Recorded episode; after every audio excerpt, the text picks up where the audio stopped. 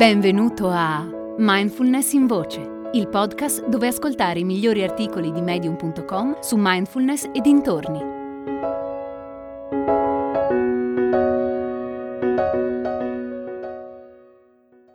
Una mente spaziosa per ridurre lo stress di Jennifer O'Sullivan.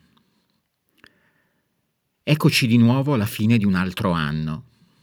Invece di rallentare e rilassarmi, sento tutta la pressione delle mille cose che ho da fare. Regali, pranzi, viaggi, progetti per il 2020, impegni personali. Mi sento un po' schiacciata. Alcuni anni fa, durante un corso, ho scoperto una pratica meravigliosa che può aiutare a gestire meglio i periodi di stress in cui ci sentiamo sopraffatti dagli eventi. Il primo passo di questa pratica è lasciare essere.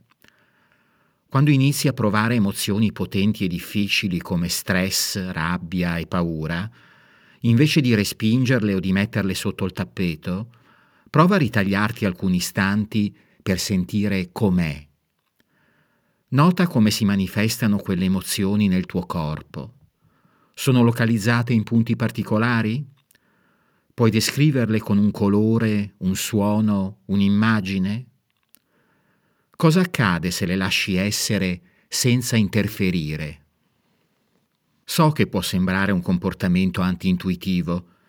D'altro canto le neuroscienze hanno dimostrato che quando smettiamo di voler controllare le nostre emozioni, la loro intensità tende a diminuire, perdono forza e diventano parte del flusso di emozioni che sorgono e svaniscono continuamente dentro di noi. Per descrivere questo fenomeno, il buddismo si serve di svariate metafore, che hanno tutte come oggetto l'oceano. Immagina la totalità della tua esperienza come un vasto oceano e le emozioni che stai provando adesso come singole gocce di pioggia. Il mare è del tutto indisturbato dalle singole gocce di pioggia. Se riusciamo a incarnare in noi le qualità dell'oceano, possiamo accogliere e stare con un'ampia gamma di emozioni.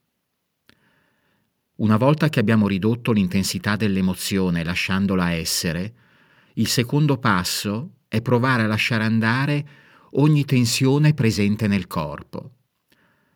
Prova a rilassare la zona attorno alla sensazione, oppure avvolgi la sensazione in una consapevolezza più aperta. Fai qualche respiro profondo e durante l'espirazione visualizza tutte le idee negative e nocive che hai su quella sensazione mentre lasciano il tuo corpo e vengono assorbite dall'oceano.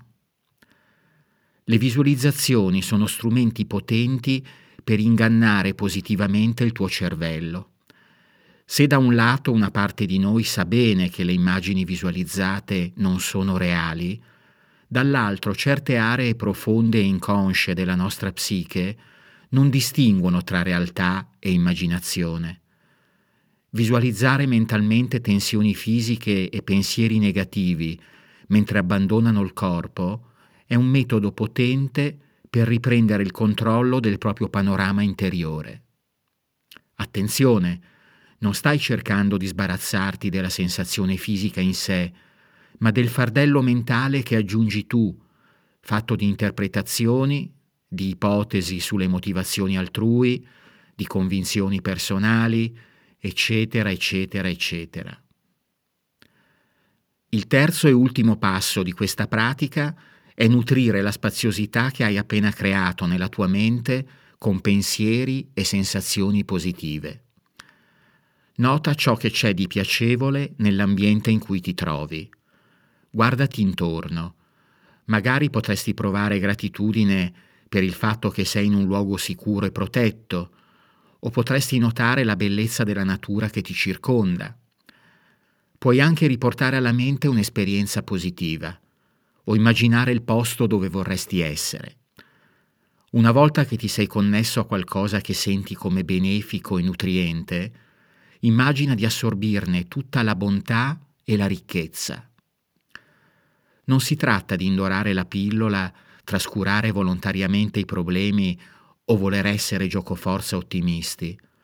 Non stiamo cercando di ignorare le difficoltà della vita o le emozioni difficili che provocano.